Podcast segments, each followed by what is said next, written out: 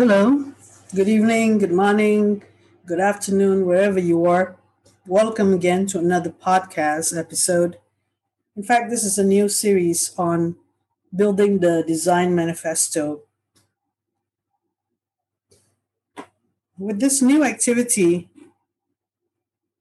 in terms of the business of training and coaching and mentoring architects, designers, and property developers, There'll be a series on aspects regarding architecture that has to do with functionalism or functionalism.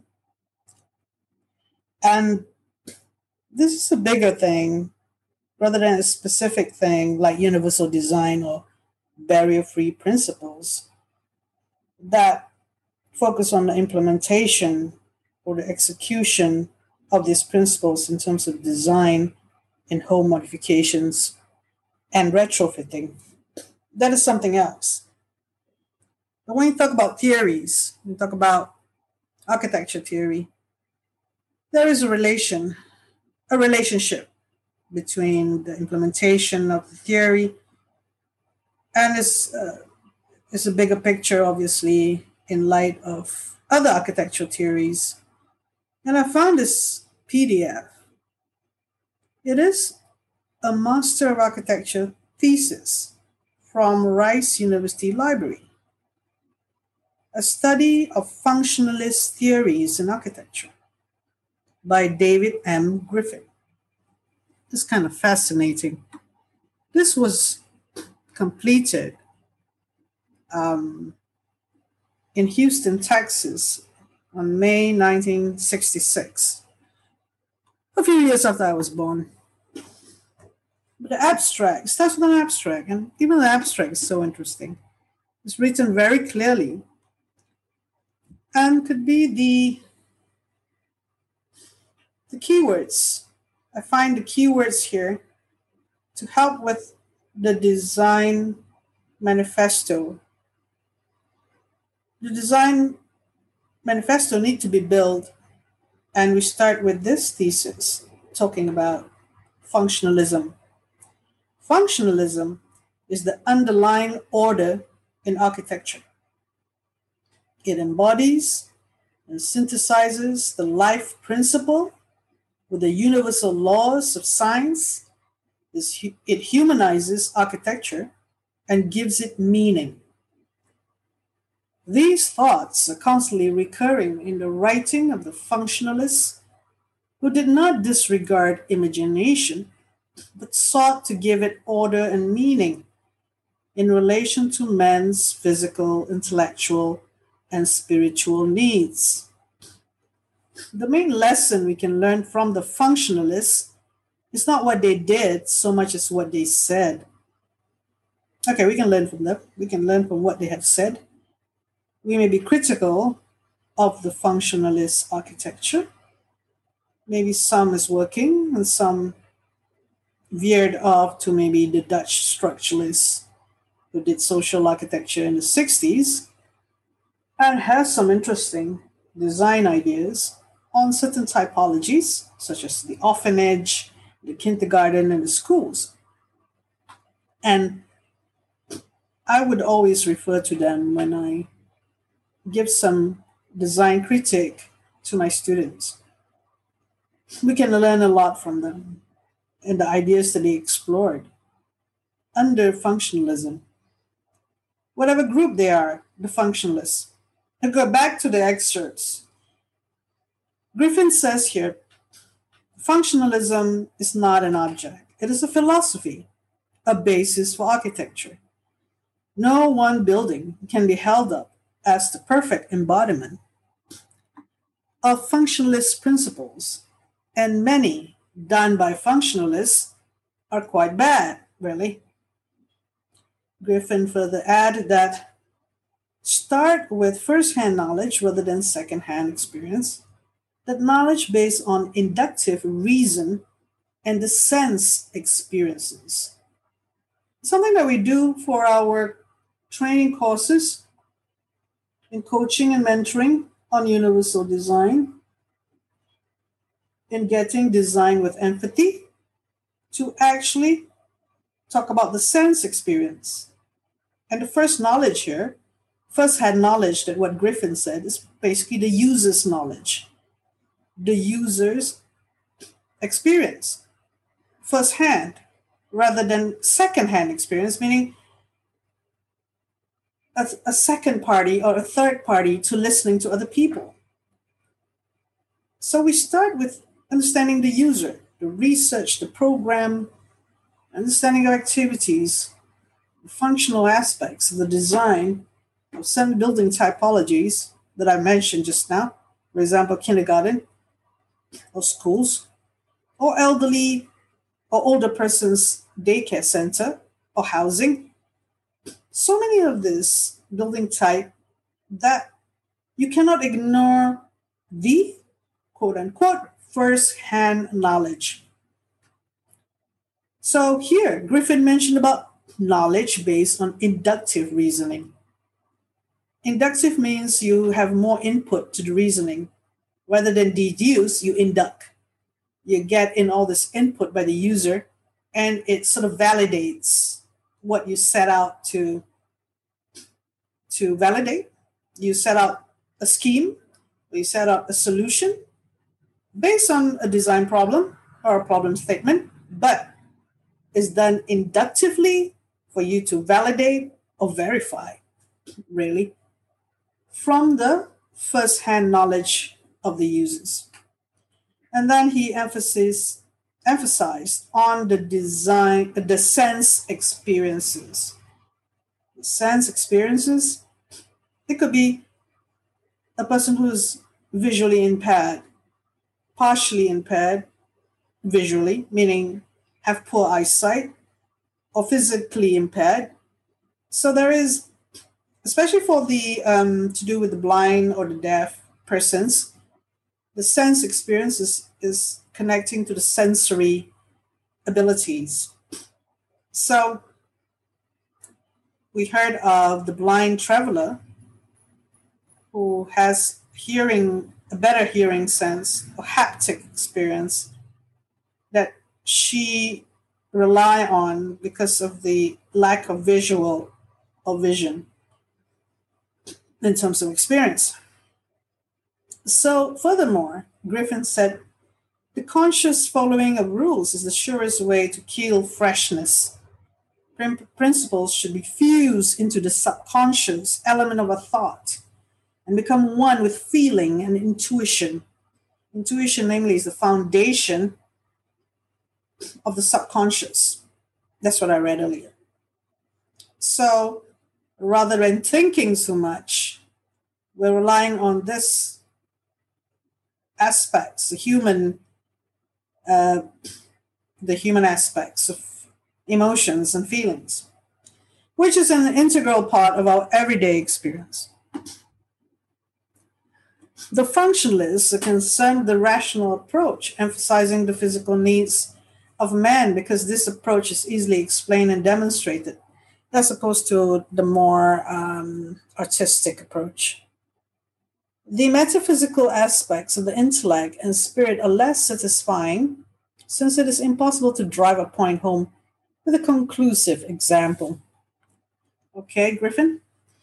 Mr. Griffin further adds the functionalists repeatedly allude to the intellectual and spiritual needs of man, but in compliance with the physical needs. It's trying the functionalist wants to have a reference, which is the physical needs.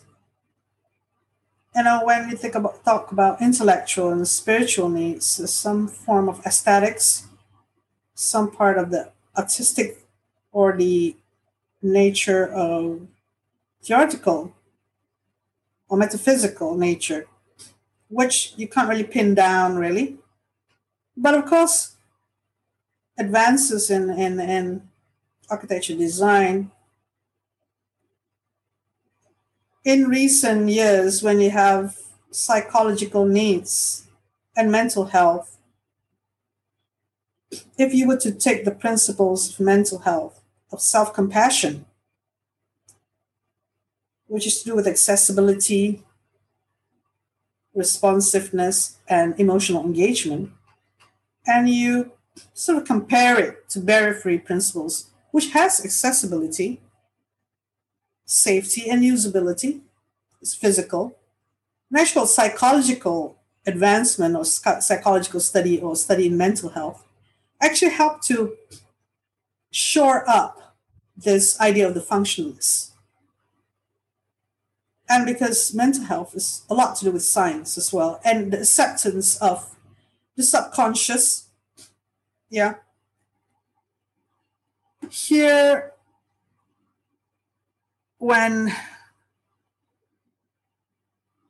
um, principles, when Griffin mentioned principles should be fused into the subconscious element of thought and become one with feeling and intuition, an integral part of our everyday experiences. I think that's kind of like a, an important quotation to, to look into with the design manifesto. In building up this design manifesto that includes um, functionalist theories that uh, is proposed in the thesis by Griffin. So Griffin, further the next paragraph, he mentioned about the main difference, the main difference between functionalism and formalism. Bracket, form for form's sake. Yes, I do speak to my student about formalisms, formal and spatial design, formalizing the uh, design spatially, and also the emphasis on functionalism, trying to find a balance. So it's subconsciously we're thinking about you can't really design form for form's sake I thought that was so in the past now. But because of advancement in in computer aided design and SketchUp and all these things, where the computer could easily design for you using all those tools. Very much I see my students, some of them are drawn to this uh, shortcut. And um,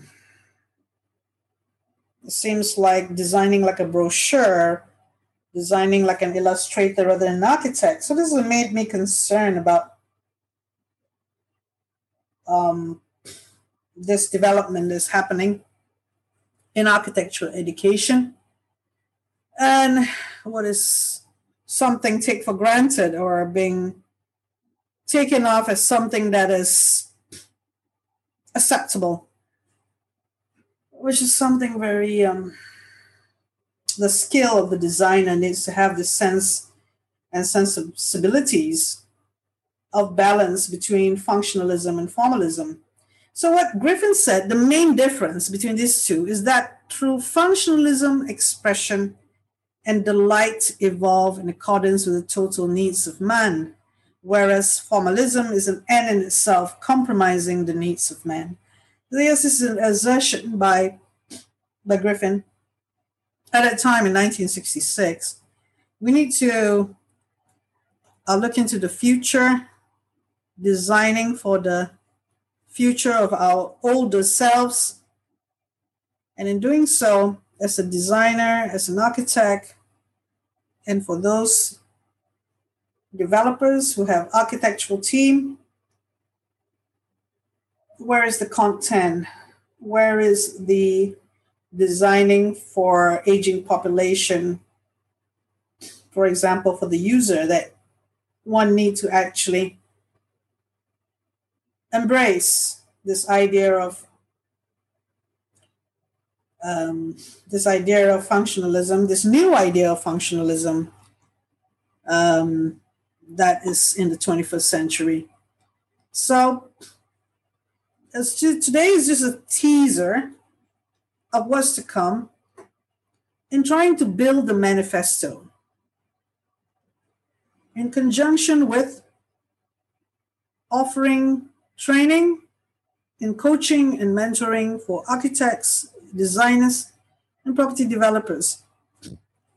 in order to create designs or appraise, design, or learn how to actually build those skills in understanding disability, disability concepts, independent living concepts, activity, daily living, the idea of lifetime homes, the idea that you designing for your future older selves.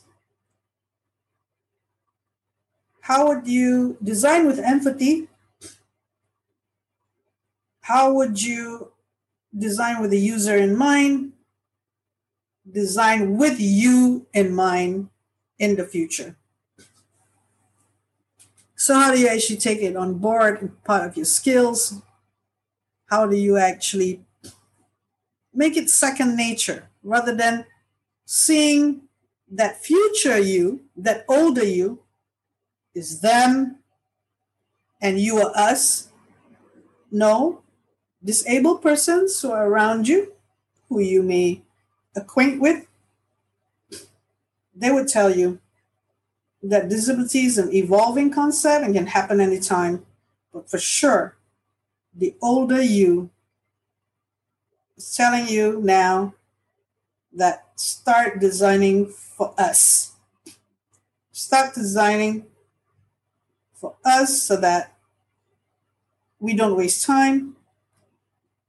We are able to do flexible, adaptable environments and It'll be easier, cost effective when we do so. It doesn't take too much. It's just trying to understand what disability, which is an evolving concept, and independent living and embracing it. So, in some conclusion here,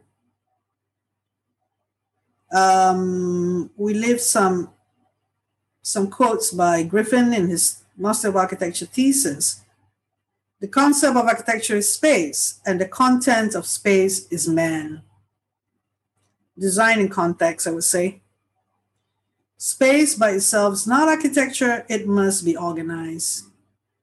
Vincent Scully said, Space governs the designs, and solids are entirely at the service of its dramatization. Interesting. More precisely, space is the design, the concept. We should organize and articulate space in accordance to our physical, intellectual, and spiritual needs. Now, this was in 1966, and how much we have grown and developed since then. I recall this. I recall these theories, and we learned about these theories when I was 20 years later, when I was studying in the UK. And and appreciate this. And I hope that you appreciate this teaser and for the future episodes. Thank you very much for listening. Hope to hear hope to meet you again in the next podcast.